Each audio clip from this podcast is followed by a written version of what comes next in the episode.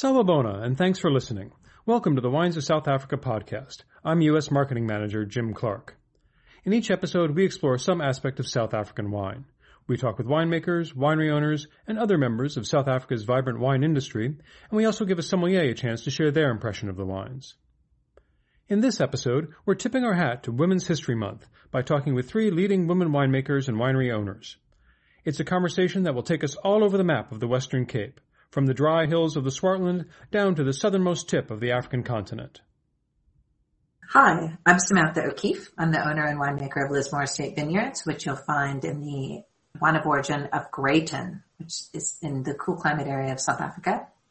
I am born and raised in Southern California and I came to South Africa 20 years ago. I bought a farm in an area where no one had ever planted vines before. And now I make about 75,000 bottles and Greyton, which is the area in which I planted vines, is now an appellation or a wine of origin because of me.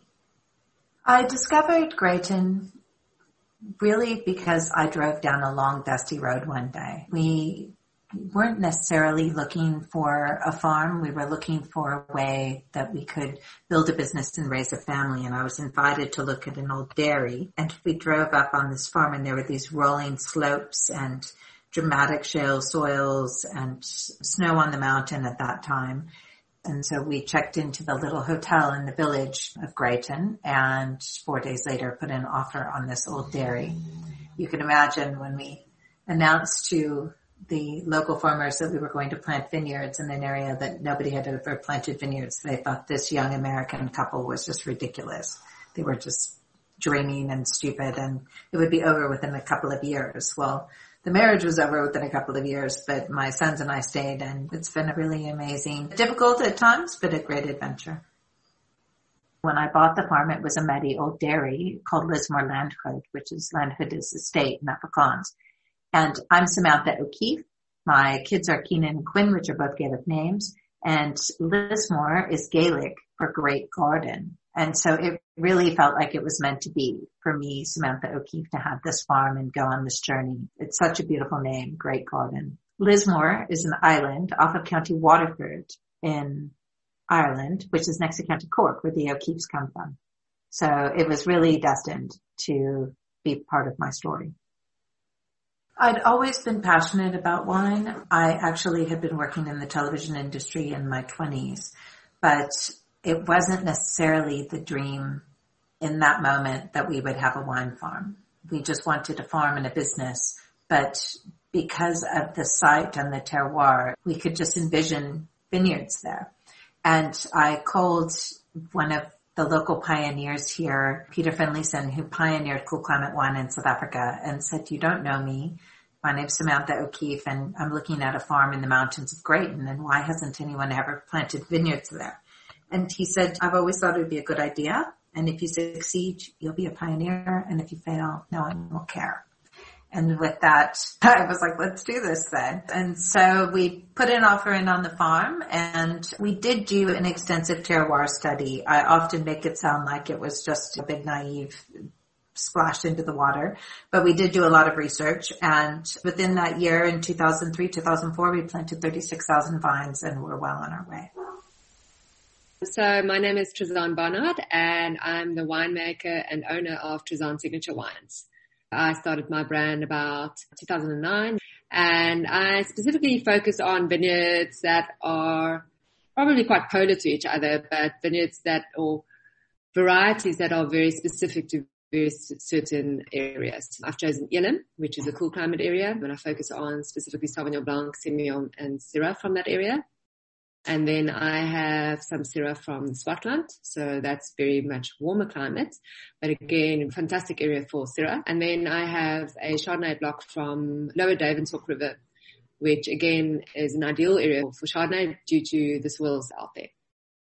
So that's my focus areas. I actually didn't know what I wanted to do after school, school meaning high school. And so I actually went abroad and I worked on a kibbutz in Israel and that actually exposed me to agriculture for the first time. I worked in the lily ponds and, and we bred with koi fish. And funnily enough, a koi fish hatchery is very similar to a winery. You have tanks and you've got not grapes, but you've got fish and you've got sorting tables and you're sorting fish, not grapes. So that got me really into agriculture for the first time. And from there, I went to the UK and I lived in London and I worked in a fine dining restaurant and that actually exposed me to international wines for the first time. So after two years of working abroad, I decided to come back and study viticulture and enology, bachelor in agriculture at the university. So that's how I got into it. I didn't grow up with any vineyards around me. I in fact grew up in the north of South Africa and our vineyards are basically just in the Western Cape. So I grew up in Gauteng. As a student from first year, I started working in wineries as tasting room salesperson and doing cellar tours not knowing anything really, but quickly got into the wine industry as a student and then finished my degree, which is a four year degree. And then from there on, I went back to traveling again and I went to Australia and I did a harvest in Australia in Margaret River. And that actually exposed me to Sauv Sem, the Sauv Sem blend for the first time, which is one of my predominant wines that I make now. And then I moved on to France. And from there I came back to South Africa and I started as assistant winemaker at Klein Constantia. And then I moved from Klein Constantia to start up Anwilka and had to set up a winery within two months. And then we harvested that beginning of 2005. It was an incredible learning curve. Firstly, to move back to 100% red wines from working with basically white wines predominantly at Klein Constantia and also Australia and Alsace. But the grapes did the work. When I decided to go on my own, I definitely had the idea of choosing to very kind of polar opposite regions and to express varieties very specific to those regions. Elim did draw me because it was back to cool climate and from the past, having worked in Margaret River, Klein Constantia and Alsace, working with aromatic whites was where I wanted to be. But it was also luck of the draw. I didn't really know the grapes or the vineyards from that area. It was, okay, we're going to see what we can make from it. Hi everyone, I'm Jocelyn Hogan Wilson from Hogan Wines. Hogan is a project that was started in 2014. Um, I had spent 10 years in the industry prior to starting Hogan and part of that time that is short sabbatical while having our children. It was very itchy to get back into the industry and my father approached me in 2013 and said, listen, why don't we start our own project together and that's how it all began with the 2014 Chenin, which is from the Swartland and it's now grown to four different wines, two reds, two whites. Just in terms of winemaking philosophy, producing wines that have a sense of place is probably the most important part of my winemaking. Words like delicacy, subtlety are very important to me in my wines. Nothing overt, nothing forceful in my winemaking is, is what I'm about. I grew up in the Eastern Cape, so a lot of people say, how on earth did you get to wine being so far from the Western Cape? And that's where it always had happened in the past. It was the love for the outdoors, for botany, for soil. I didn't want to be stuck in an office. I knew that from a very young age. I'm quite an active person and I realized that quite soon. And at 14, I came over to Franschhoek and spent some time with a family friend, Marc Kent from Boekenhoutskloof. He's been a wonderful mentor and a, and a great friend over the years.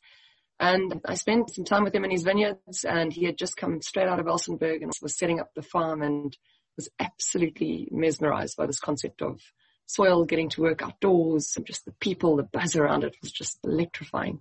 And decided there and then that's our set of botany, let's just take it further into something like this where can actually encapsulate the botany and what has happened over the year. I found that just fascinating. So decided at quite an early age at 14 that I wanted to study wine. And it was a tricky journey because I was playing a lot of tennis at the time and that was also part of what I wanted to do in life and was looking at to take it possibly professionally and it's done a few trips out to the States to go to the training camps in Florida. So it was a difficult decision which way I was going to go, but ended up in Texas on a tennis scholarship, but doing BSc agriculture first year. And unfortunately, this didn't incorporate wine. And I realized quite soon that I wasn't on the right path. I loved my experience in the States and studying agriculture in another country was great fun, especially Texas. Yeah. And I got badly injured. That's also a part of it. And in 2001, I came back to South Africa and started my BSc in viticulture and enology here in Stellenbosch and just haven't looked back. It was a, a great decision, a really, really fantastic four years at, at the uni and I've been in the industry ever since. It's been a really cool journey so far. The first wine, just was looking at maps. Basically, I realized I needed to find cooler slopes in the Swartland because I want to go through full malo and still have a good pH and good acidity. So to find that particular aspect wasn't easy. So it was some viticultural friends who helped me out in finding a particular farm. And at the time, the grapes went 100% to the crop.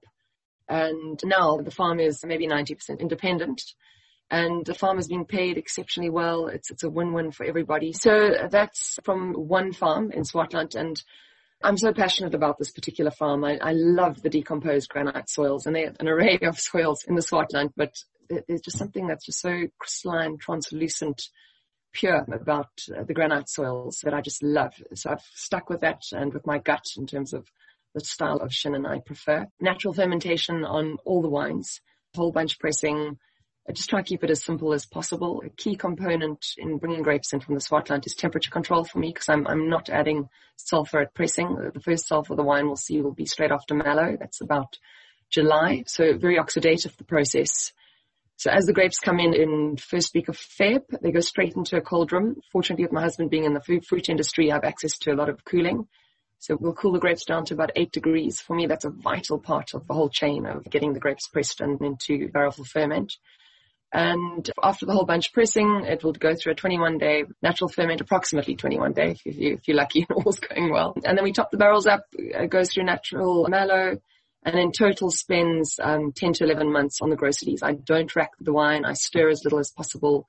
Very slow autolysis, not interfering too much. And then just before bottling, we rack and it'll spend about a month in tank getting it stable and ready for bottling. Bottle around January and release towards the end of that next year so I had this intention to make this Cab Cinsault blend inspired by the 60s and the 70s. I love the wines from the 60s and the 70s in South Africa that were made from Cabernet, but would always have up to 50% Cinsault in them. In those days, the legislation didn't require that you needed to declare up to 50% Cinsault, which is quite phenomenal. But that's how it was. I just love how the Cinsault takes the edge off the cab. Never in dominance. I, I, I wouldn't go beyond 20, 30% of Cinsault and 50 was pushing it a bit, but they still produce beautiful wines. They really did. And these wines have about 12% alcohol to pick cab at, at 12 to 13% alcohol and to not find greenness. It's a challenge, but there are vineyards that can achieve it. So I found a fantastic block in the Polkadraai, a, a farm called Karibib, a very passionate farmer, and we work extensively together. And then the Cinsault component I had found from the Helderberg. There's a 45 year old bush vines, absolutely stunning. Then I attended the Swartland Revolution in 2014. That was November. And Serge Hochar was the, the main speaker for the event. I'd never met him before. I knew very little about Chateau Musar and was just completely blown away by the whole experience and tasting six of his vintages. And he, he basically just got up and spoke for three hours about life stories and the woman he met, all his fun experiences in life that, that involved wine and spoke very little about the wines. They were in front of us and we just enjoyed them. And right at the end, he disclosed that his blend was Cabernet Sauvignon, Cinsault and Carignan.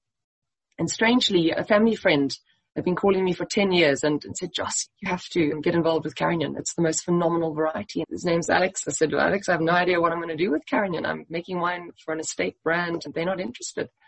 And so he made a, a rosé out of it and did a very good job of it. And, and all of a sudden, after Serge saying that the Carignan component, and I'm intending to make this cab Cinsault blend, it was like, wow, okay, someone's been banging on about Carignan for years and all of a sudden there's a space for it. So I ran off and went to go get hold of the Carignan. That was the 2015 vintage and so vinified the components separately. I wasn't certain how it was going to all work out and right about June, July after Malo, um, racked the wines back to barrel.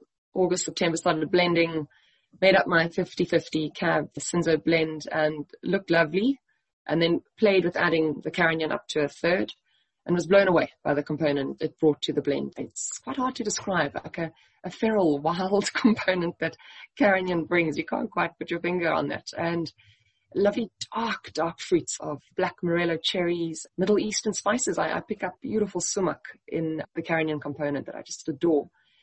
And it makes it something completely different. And no one else is producing a blend like that in South Africa. I've just enjoyed the journey of making it and, and hence Divergent, the name, a completely diverging path that I felt I had very little control over, but it's been great. It really has. Further to that, sadly, Serge passed away uh, in the December of 2014. And it was all just so weird, the, the, experience of meeting him in the November, him passing away and just him being such a huge influence or a tipping point in my career, meeting this gentleman and how much he inspired me in, in my winemaking. And I wrote to the family when I decided just this blend is, is fabulous and I'd love to bottle it. And I asked if they would mind if I could pay homage to Serge on the back label. And they didn't respond for a few weeks. And I thought, oh goodness, maybe it's not appropriate or too soon. And it was, it was Rolf who wrote back to me and said, no, we think this is absolutely fabulous. We support you completely. And so tough that Serge inspired you. And I think it was possibly the last tasting he could have given. And they said, no, but, but please, will you um, send a case to London every now and then so we can keep tabs on what's going on and what you're doing. And, and they've been very generous. I'm with the same importer as Chateau Musar, Broadbent. And we are supposed to, I was supposed to be traveling in October with Marc Hochar, um, doing a bit of a road trip with him, which was exceptionally generous of him to allow me to tag along and, and be a part of his trip. But sadly, obviously with COVID, that didn't happen. So hopefully we could do that at a later stage. It would be wonderful. And constantly experimenting with stuff. I'm far too itchy to ever quite sit still, but I obviously don't want to extend the range too far and I've got to maintain focus. But there's a, a Chardonnay that I produced in 2018. I wanted to add on a, a second white and uh, had some great success with a Chardonnay while I was working at La Bri in Franschhoek.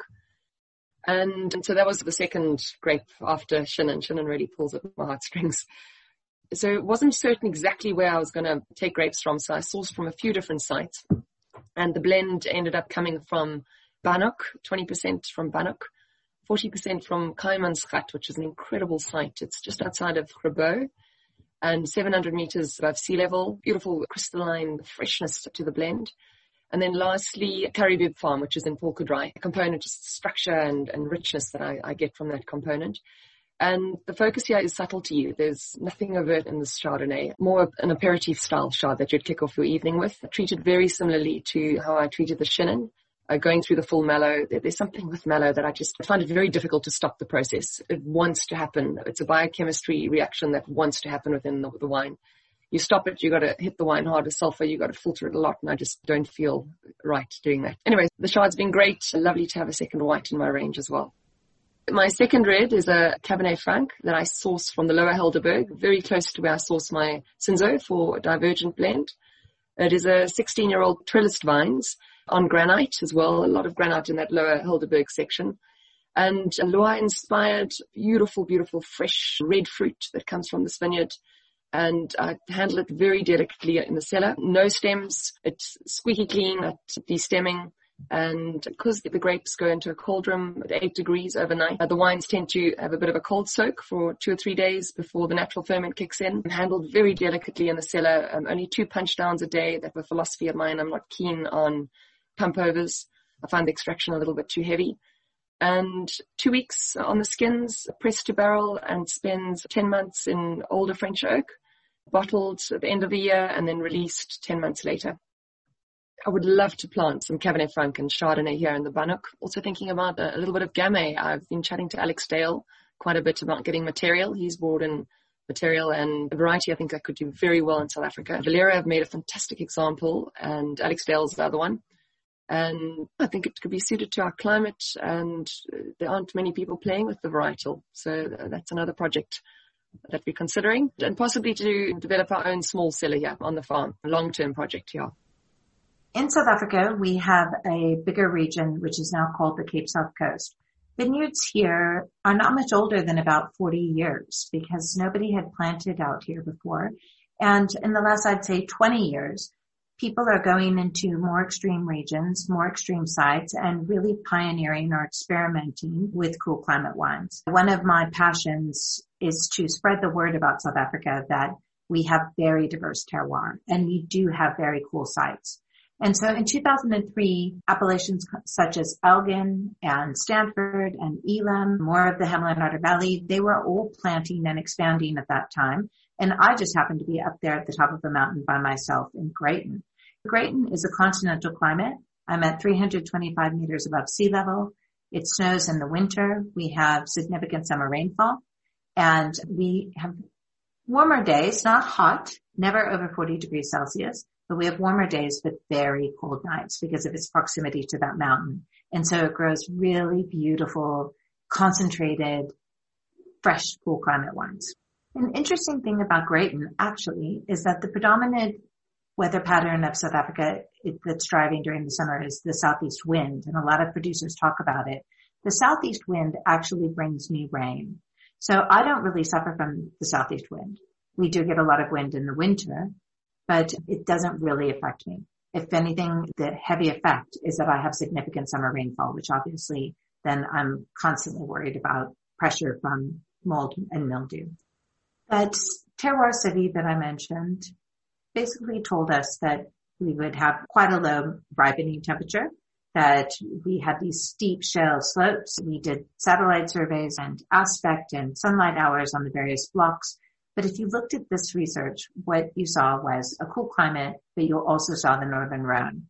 And in 2003, the Northern Rhone wasn't trendy. Bordeaux was trendy. And so we didn't quite know what to do with that information. So we planted a little bit of Sauvignon because that was what was in fashion. We planted quite a bit of Chardonnay because we were from California. And we planted Syrah and Viognier because on paper, our farm and our site looked very much like the Northern Rhone. And actually, in retrospect, all these years later, it's the Syrah and the Viognier that have the most distinctive terroir expression and that have really helped put Lismore on the map. I'm asked how did I learn to make wine all the time, and and I feel a bit sheepish to say that I really learned on the job. Um, it definitely it's one of the don't mess it up situations. But within a couple of years of this story, I found myself alone with my two kids. I was a single mom in the middle of nowhere and I really was learning as I go. I didn't have any institutional knowledge around me. There weren't neighbors who'd experienced vintages like this and had an idea of what to do. And so I've found that the viticulture has been the greatest challenge in this journey. And the guys in the Hemel-en-Aarde Valley have been right there with me. Peter Finlayson and Kevin Grant, a man called Gavin Patterson, who was the winemaker at Sumer back then if they didn't experience something like that, they at least helped me figure it out. They were very generous with their help and advice and really were role models that set the style for Lismore wines, especially the Chardonnay. I do make wine in a very traditional way, but I have been doing it for 16 years now. What I can really appreciate is that the vineyards that I planted grew world-class fruit and that has really helped me create world-class wine. South Africa had a sustained six year drought, but because I'm up there with my own microclimate, it was hit and miss for me. And some of the years during those six years were really good for me in Greyton. And the Cape South Coast region, for example, had a fantastic vintage in 2016. But in 2015 in particular, the drought hit me very hard.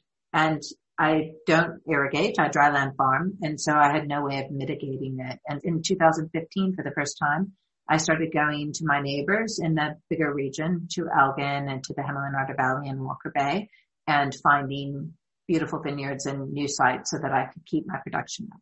And so the five core Lismore wines are now blends from the Cape South Coast region. And the estate reserve wines are the showcase for my terroir, for my site.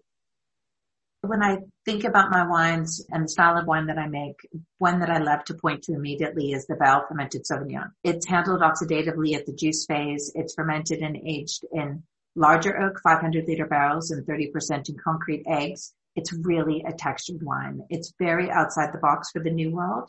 And it's one that I think is definitely one of my favorites to make. It surprises everyone when they taste it because it's just so delicious and so not New World Sauvignon. So it's a very special one. And if anyone can get their hands on it, I think they should try it. If you look at my Chardonnays, they're really the epitome of my terroir and my site. The Chardonnay is dryland farmed on shale and I get very low yields with super concentration. The standard Lismore Chardonnay is naturally fermented and aged in 300 liter neutral barrels. So while it's barrel fermented, it's rich, it's concentrated, it's complex, it also doesn't have any overt ochre butter. It's really a special wine with this long kind of marmalade citrus finish. And then you jump to the estate reserve Chardonnay, which I moved to 500 liter barrels. So larger format, less surface area, but with 30% new oak. And it's got this really sexy charred lime character to it. It's voluptuous, it's big, but it's also fresh and restrained. I'm very proud of that wine. I'm really passionate about cool climate Syrah. I work a lot with whole bunch. And so you have this bright red fruit with floral elements and a little bit of herbal complexity and lots of texture, but lots of freshness. It's very surprising for what people expect to come out of South Africa. And I'm really excited about what I'm doing in these last couple of vintages with the Lismore Syrah and the Estate Reserve Syrah. Trizanne focuses on Elim, the most southerly wine ward in South Africa, and an area which only saw its first vineyards at the end of the 1990s, not long before Samantha planted her first vines in Greyton. The land out there, it's so vast, such a different energy. It's these beautiful open plains and then it's harsh. It's harsh conditions out there. The wind is ruthless out there. You've got these two massive ocean masses, the Indian and the Atlantic Ocean, and just having those ocean masses around you is incredible microclimate there. So it's not easy farming out there. And I think the people from that area, they're really people from the earth. They're soil people. They're people from the heart. And I think I fell in love with the area, but also with the people from there and how the farmers, there's an Afrikaans term, vasbyt, and it's, you've got to hang in there. And I think Elim grew on me over the years. It's just become an area that I have such an affinity for. And the wines show it. You can see that there's so much intensity in the wines. There's so much complexity in the wines and it almost reflects the hardship that those grapes are going through during the ripening period. I think Sauvignon can handle stress, but can handle wind Somebody once said to me, if a Sauvignon Blanc block can see the ocean, it's a great block. Now the Elim wines can't exactly see the ocean, but it's 18 kilometers as the crow flies to the most southern tip of Africa. So it's very close. And I think the soils there, we've got deep decomposed granite and then we've got these ferricrete. So it's loaded with iron oxide. And I just think the combination of the microclimate, the soils really suit Sauvignon and Semillon specifically very well. 85% of the plantings out there is Sauvignon. And because it's a cooler climate, you also get a much longer ripening period and you don't have these incredible heat spikes. Your flavor profile is so intense and Sauvignon doesn't lose its flavors because of one heat spell that we get out there. It's like this long ripening period, which is great for the Sauvignon to develop its flavors. I blend my Sauvignon and my Semillon together. I harvest them obviously separately and I ferment them separately. I whole bunch press both of the parcels and then straight to barrel. And I find that it's very classic Bordeaux. The Sauvignon's got the aromatics and also the lively acidity, whereas the Semillon's aromatics actually complements the Sauvignon. They're not worlds apart. They actually have similar kind of herbal flavors. But the Semillon has this beautiful backbone. It's more fleshy. It's more waxy. It doesn't have that piercing acid.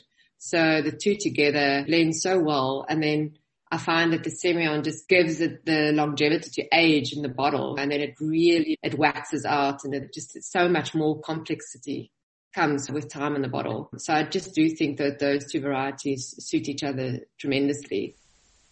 I did one year ask my French bosses at the time if I could do a harvest in the Rhone and I did a harvest with Jean-Louis. So I did get a bit of Shiraz, a bit of Shiraz experience. But you look at the grape and you realize if I look at the cab grape, Merlot cab, or any Bordeaux variety grape, and you look at the skin and you realize it's leathery, it's quite thick, and you work very differently with those grapes versus a Shiraz grape. I quickly picked that up. With Shiraz, thin skin. It's really not leathery or anything. So for me, you look at the grape and you see, okay, well, definitely it's got to work differently. So with cab, you extract and it's a lot of pump overs and you really work the grape. Whereas with the Shiraz, very gentle, very light. So I think basically the grapes just gave me some guidance as to how I'm going to go about. And I think with time, I realized the style of wine that I actually like drinking is more the lighter style wines, lighter in alcohol, lighter in wood, and obviously then lighter extracted as well. And so I just adjusted my winemaking techniques into what I would like to drink one day. So that's basically how I did it.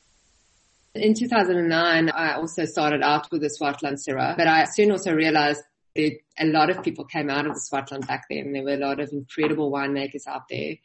And I think you had to really invest in the Swartland with a lot of time and I grew more towards the Elim area. Although I kept my Swartland Syrah and I think it's very much part of my portfolio all these years.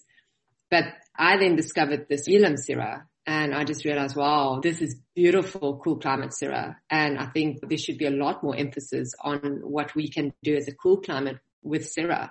I think there's been a lot of attention on the Swartland Syrah and those winemakers have done such good justice for the Swartland and for South Africa. But I do think there's a lot of merit in our cool climate Syrah and Elim is one of the areas that can really grow beautiful Syrah. It took a while to figure out how to, number one, grow the vines or the, the farmers are doing that, but also how to treat the wine coming from there. And what I did in the beginning that was completely wrong because I was taking my head from Swartland into Elim was picking extremely ripe. And, and I realized then after a few years that I'm creating very big Shirazes from a cool climate area. And that was almost like shouldn't fit in the same sentence. And then one year I went in the vineyards and I picked blindly. So I didn't back myself up with any analysis. So I just went on what I tasted. So basically just on phenolic ripeness. And then I brought those grapes into the winery and it was a crazy year. So I couldn't, even when I started fermenting, I didn't take sugars or anything. It was only after ferment I took an alcohol analysis and I realized, oh my goodness, I'm one and a half degrees lower in alcohol than I usually am. And then I wondered, did I make the biggest mistake of my life? Did I actually pick unripe? Then I actually realized I've done, for the first time I've done it, I got it, I didn't pick with analysis. So I actually picked with what I tasted and in doing so, I actually preserved the flavors of cool climate. So that real beautiful white pepper spice. For the first time, that was so apparent. It wasn't overly extracted or jammy or anything like that. It was that beautiful, classy, spicy fruit. And then the lights went on for me and I realized, okay, of course you're working with cool climate Shiraz here. You can't pick the same, can't expect the same from your Swartland and your Elim Shiraz. It's so different. So just going on texture, I think your Swartland Shiraz has a very typical grainy tannin, which is such a telltale sign for me is that grain that you have in the tannin.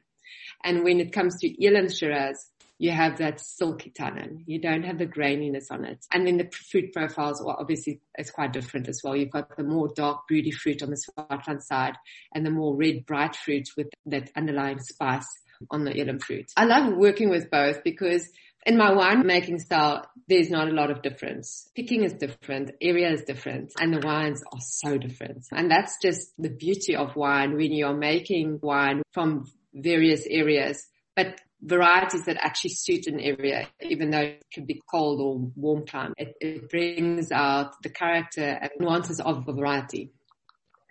In 2018, Trizanne added another region to her portfolio, Sondagskloof.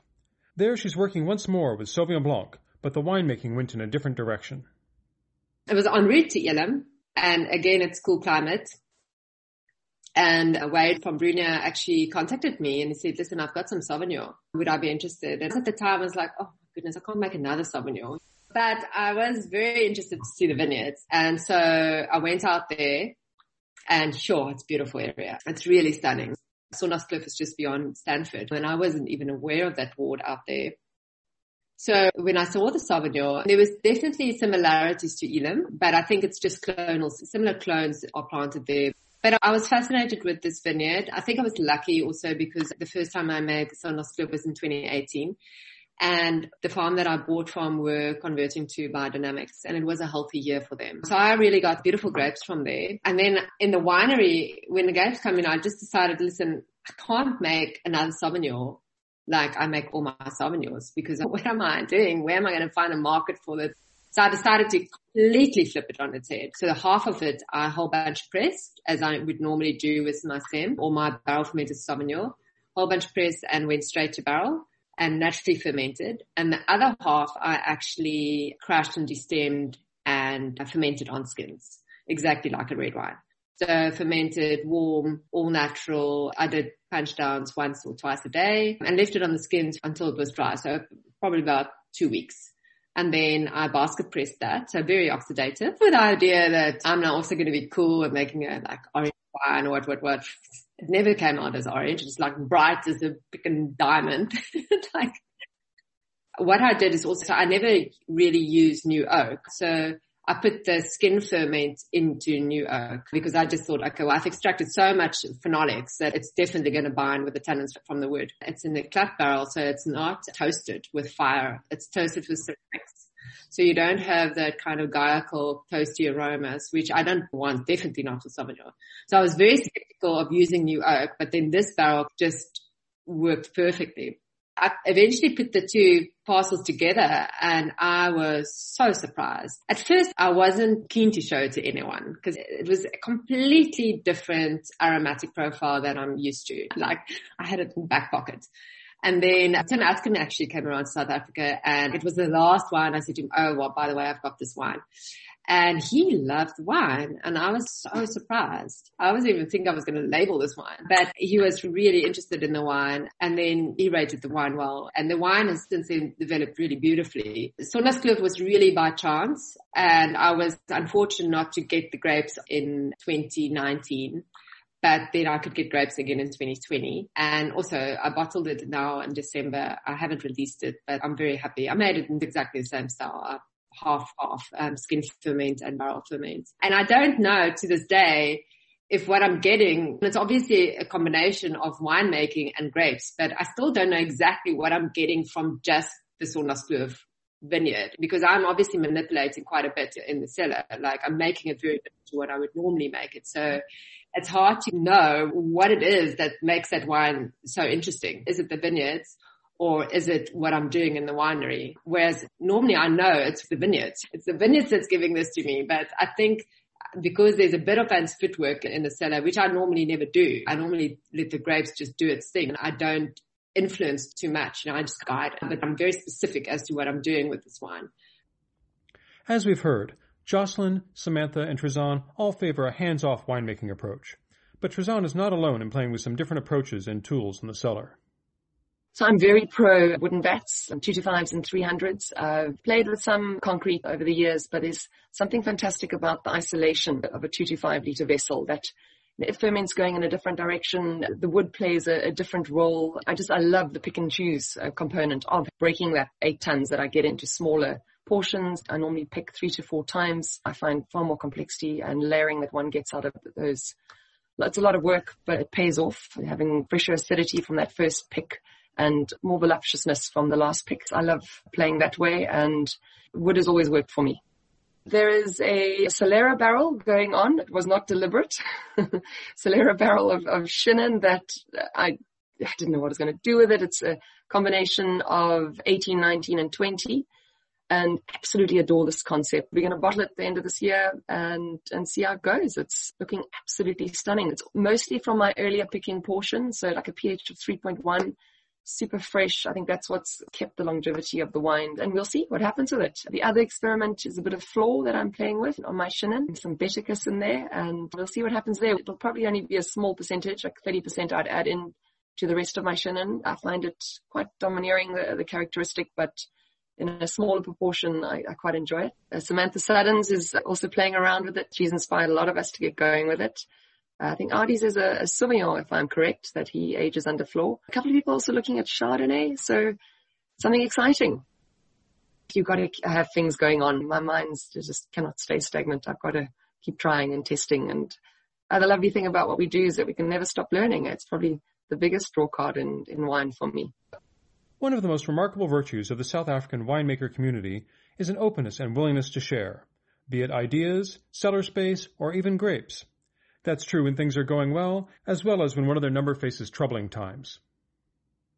I don't own my own cellar space. There's a, a, similar model for a lot of the, the smaller independents uh, where we source our grapes in, we rent cellar space. It's a way to get a brand out faster and get access to market. So I'm a fantastic cellar just across the way from where my husband and I farm and just a bit of background there. We farm plums, pears, apples and proteas all for export. And Hogan Wines is my business and that's his side of, of his family uh, I incorporated in the fruit. So I needed to find cellar space and Zorgvliet Winery just across the way from us. They probably about a kilometer from our farm. I rent space from them and share the space with a fantastic winemaker, Ginny Povall from Botanica brand. So the two of us are in the back corner of the cellar. We have a fabulous time together over harvest and great people at Zorgvliet. Nice to work with. It's been a good experience. It, it works really well.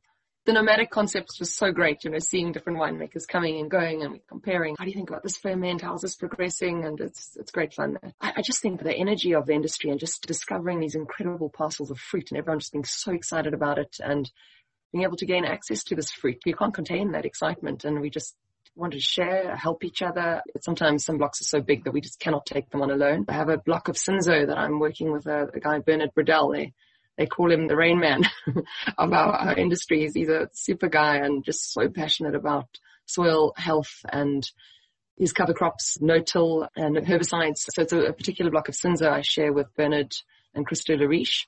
And under Burden's guidance, we, we're doing some great stuff there in the Helderberg. All of us independents are doing what we can to try and help the farmer farm as sustainably as possible. Uh, if it means paying a bit extra to get extra labor in or better cover crops. We're working quite extensively on that. So it's been a, a wonderful journey working with other winemakers and sharing blocks. And I think Swartland Revolution, they had a lot to do with that in guiding and channeling that energy and getting everyone on board. It's a great time to be in the industry and that excitement still continues, I find, and how the quality just keeps improving year on year.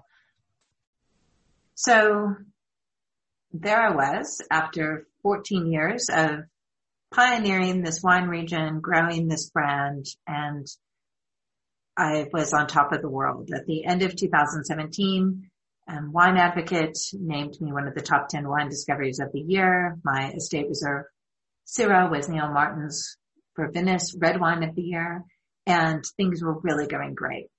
And then on the 17th of December, a bushfire, which had been burning in the mountains for seven days, the wind turned and it came down on top of Lismore and my cellar my 2019 vintage and my home and everything that I had and about 40% of the vineyards were destroyed. And so you can imagine what a shock it was. And it was right before Christmas and as South Africa is heading into harvest and the South African wine industry before the day had even ended had started putting together things for me from barrels to grapes to cellar space. They all were contacting each other, trying to contact me, but you can imagine that I wasn't really contactable. And one of my colleagues, Alex Dale from Radford Dale, appointed himself as the point person. And he started collecting a spreadsheet and being the guy to go to if you wanted to help Lismore. And within three weeks, the South African wine industry had basically put my harvest together for me. I was in such shock. I was trying to figure out where I was going to stay and what I was going to do. And I just lost an entire vintage. I, I don't think in three weeks I would have been able to put together a vintage, let alone find 300 older barrels to make the style of wine that I do. You need a lot of older wood. And effectively, this industry that has adopted me came up with grapes from all over South Africa, the top vineyards from all over South Africa, barrels, transport, services, money, five different sellers. I was offered probably 20 different sellers, but in the end, my grapes were in five different sellers. And by April, I'd produced 150 tons and I was on my way to rebuilding. And even though I wasn't physically rebuilding, obviously this was all delayed very much because of the COVID crisis, but I was rebuilding because I had a vintage. And I could not have done that on my own. I couldn't even have begun to do it on my own.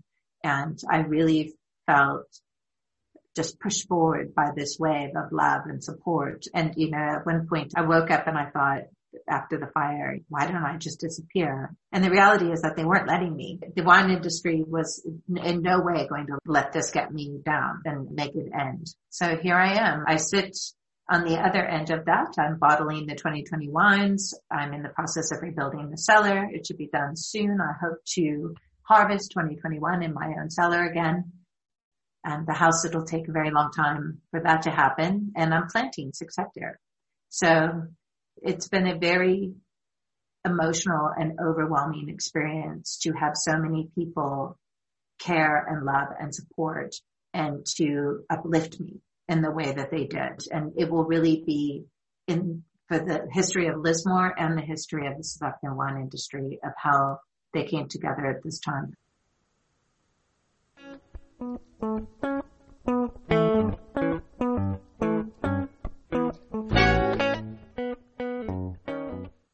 We always like to conclude with a stateside perspective on South African wines, and this time I've turned to Suzanne Hopfleisch, who owns the only South African wine bar in New York City on the Upper East Side, Kaya Wine Bar. And Suzanne has been selling South African wine to Americans for a long time. Suzanne, how are you? I'm good, Jim. How are you? Good, thanks. Thanks for joining us. Oh, you're welcome. Now, when you first started Kaya and you started really pitching South African wines to Americans, what sort of reactions did you get? This was now in 2011, so almost 10 years ago. It's changed a lot. Just the amount of volume of different wines that we're able to get is completely different today what it was back then. Kaya has been busy pretty much from the very first day. We had a line out the door, so there was definitely an interest and people knew they were coming to a South African joint. So it wasn't such a stretch for me that I thought it was going to be. People were very curious, they were aware, and they wanted to know more. So it wasn't such a hard sell. It was more difficult for me to find variety in varietals that I could offer on my wine list. So when I opened the restaurant, I did South African wines and peppered it in with a bunch of New World wines as well, because I was afraid that if I were just going to be 100% South African, I didn't trust that people would come. And about two years in, I just decided I'm about to apply for a full liquor license. So I'm just going to get rid of all the New World wines and I'm going to start with just a South African wine list. So back then it was only about 10, maybe 12 South African wines on my list to today over 60, sometimes up to 70 South African wines, but everything is by the glass. We don't have that traditional wine list of a couple just by the glass and the rest the heavier by the bottle. So I think that definitely helped because my philosophy has always been the more you can have somebody taste during their meal or their dinner, the more they're going to be curious about what else is out there next. Are there particular stories or aspects of South African wine that you find your customers most respond to? It has definitely shifted. So I would say earlier in Kaya's history, it was a lot of interest in just simple single varietals like Chenin Blanc or Chardonnay. I did notice very early on that the American palate, at least on the Upper East Side, because that's the bulk of our guests, it shifted away from the overly oaky Chardonnay to the more steel barrel, fresher, linear mineral style. Same thing with the Chenin. My biggest growth has been in the Sauvignon Blanc and the Rosé section actually, which is very interesting to me because when I go home to South Africa, rosé is not really a thing at home. But in the US, especially in the last five years or so, that sort of fresher, brighter, mineralier, Rhone style South African rosé. People ask for it all year through. But Sauvignon Blanc has definitely been the one that's been paying my bills. I have between five and six Sauvignon Blancs by the glass on the list. I try to highlight different parts of South Africa in different winemaking styles so that there's balance on the list. And if mm-hmm. somebody mm-hmm. is an enophile comes into the restaurant and has a nice meal and they are into Chenin Blancs or into Sauvignon Blancs that they have more than one style that they can taste. So that has been interesting to me. And also in the earlier parts of Kaya's background, I didn't like putting any Pinotage on because people were just, Pinotage is not good. It's not this. It's a definitely that preconceived notion. So I had to be very careful of Pinotage and what I choose as a Pinotage to put on the list. I want to introduce him to what the new and the younger guns are doing in South Africa. That more linear, again, mineral style, just mm-hmm. so that if there's an opportunity to re-educate or there's an opportunity to get somebody to maybe open their horizon to taste new and fresher style of winemaking, quality, smaller batched wines, have a vehicle to do that. So I wanted to highlight that.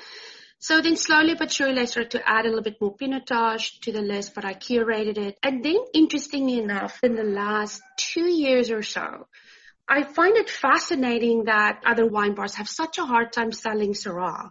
That's the easiest sell for us. We huh. sell a ton of Syrah, a ton of Syrah blends, or just 100% Syrah styles.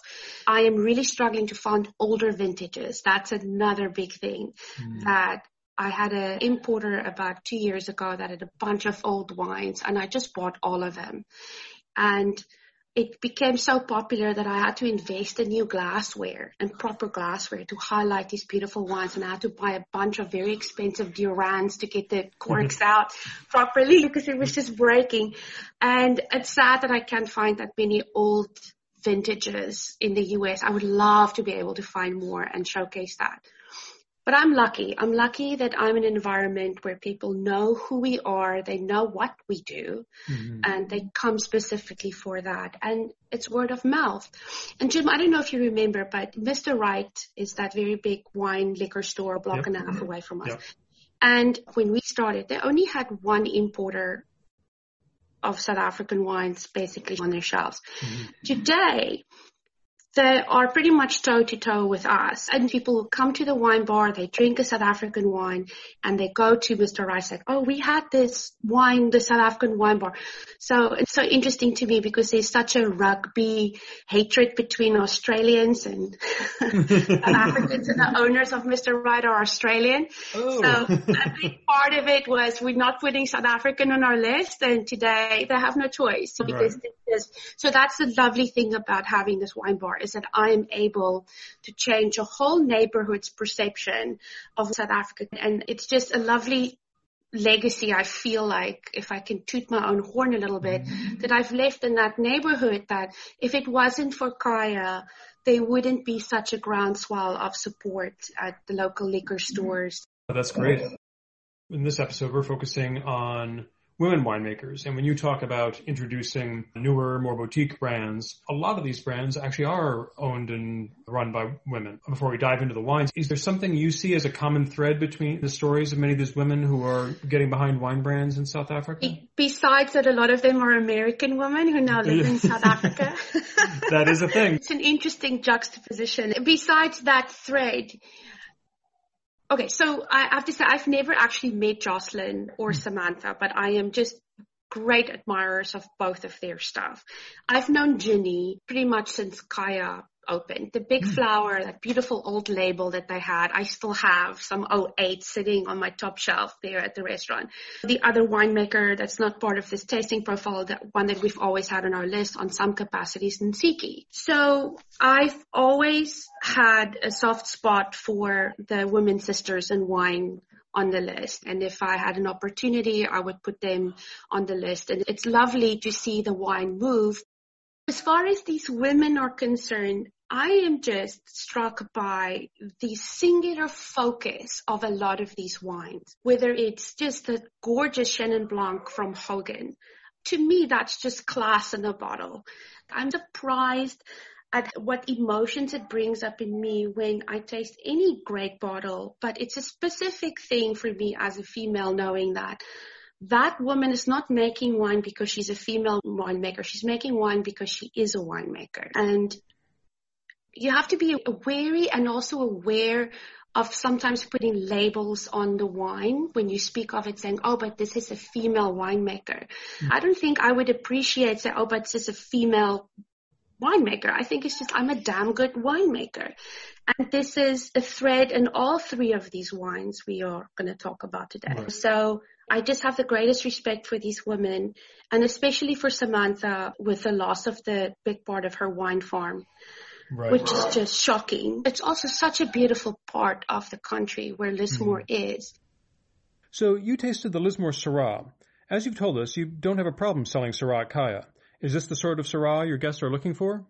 Yes, so this is that change that's been happening from that sort of earlier parts of just drink whatever we have to asking for more specific styles of wine to now that like straight, clean, linear, very balanced oak, not a lot of new oak expressions necessarily. When you open the list more, it's all this sort of really barnyardy thing coming at you but when you drink that wine, it's such a straight, linear, clean, elegant wine that I'm very surprised sometimes when that happens. You don't expect something that smells so deep and rich to be so clean.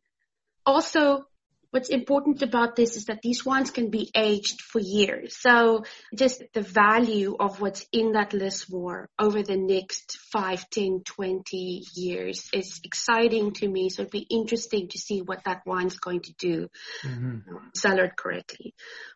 But Hogan, one of the top five or ten wines I've tasted this year out of South Africa is that Hogan Chenin. It's bush wine. I think the bush vines is around 40 years old. So it's all these like gnarly little bush vines. So you imagine it already coming at you and there's just this lovely sort of caramelized banana note in the palate. So almost like a buttery caramel coming at you and it's just a wonderful, beautiful round mouth feel she captured that grape at the right moment, at the right time.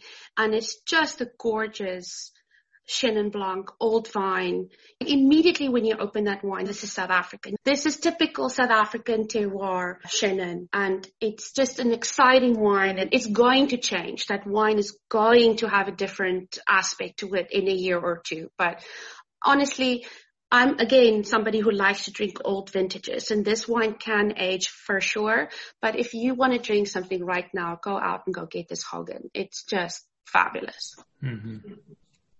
So I think our final wine then is your old standby uh, Ginny Povall wine. This is right. your Arboretum blend. This is a Bordeaux blend, yes. Yeah. Uh, mostly Cabernet, I think, in this vintage. I think I, I also so. taste, yeah. I was surprised I'm not a fan of a lot of Bordeaux, but I was surprised how much I liked this guy. Again, it can sit in that bottle for a bunch of years, but this was completely different than the Lismore. You more of that sort of like fruit forward qualities to it. It's a lighter Bordeaux style for me. Mm-hmm. I think it's just a lovely sipping wine in general. You don't need food with it. It's just sit by the fire and drink wine, but it has a beautiful black curranty feel to it. And I enjoy that expression in wine. You can drink mm-hmm. and and keep drinking and not get tired of those lovely little fruity notes that it brings to you but it still has some pepper and some backbone to it. For me, Ginny can't do anything wrong. Americans still drink a lot of Bordeaux wines. They just do. And it's always interesting to me when I go to Mr. Wright and I see a $75 bottle of Bordeaux next to a South African, say, 45 bottle. And I know that South African is better more often than not, the American is going to go for the $75 bottle of wine. That's of lesser quality. And if I can just hammer it into an American's mind, try that $45 bottle, try that $25 bottle. Mm-hmm. What, what I'm hearing on, on all three of these wines from you is this combination of either generosity or texture and weight or just complexity of flavor, but then balanced with purity and freshness. Agreed pretty much all three of them have that in common, I would say. The trajectory of all of these women, like I've just, I know Ginny obviously more intimately, but the other two women, I'm very excited to see their trajectory over the next 10, 20 years.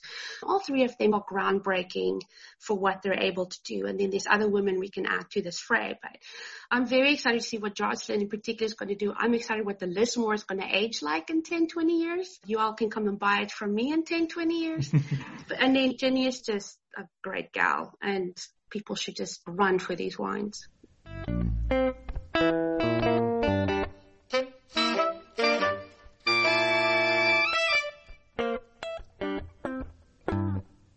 I hope you enjoyed this episode and search out these wines, which showcase just one small piece of what South Africa's wineries and South Africa's women winemakers in particular are creating.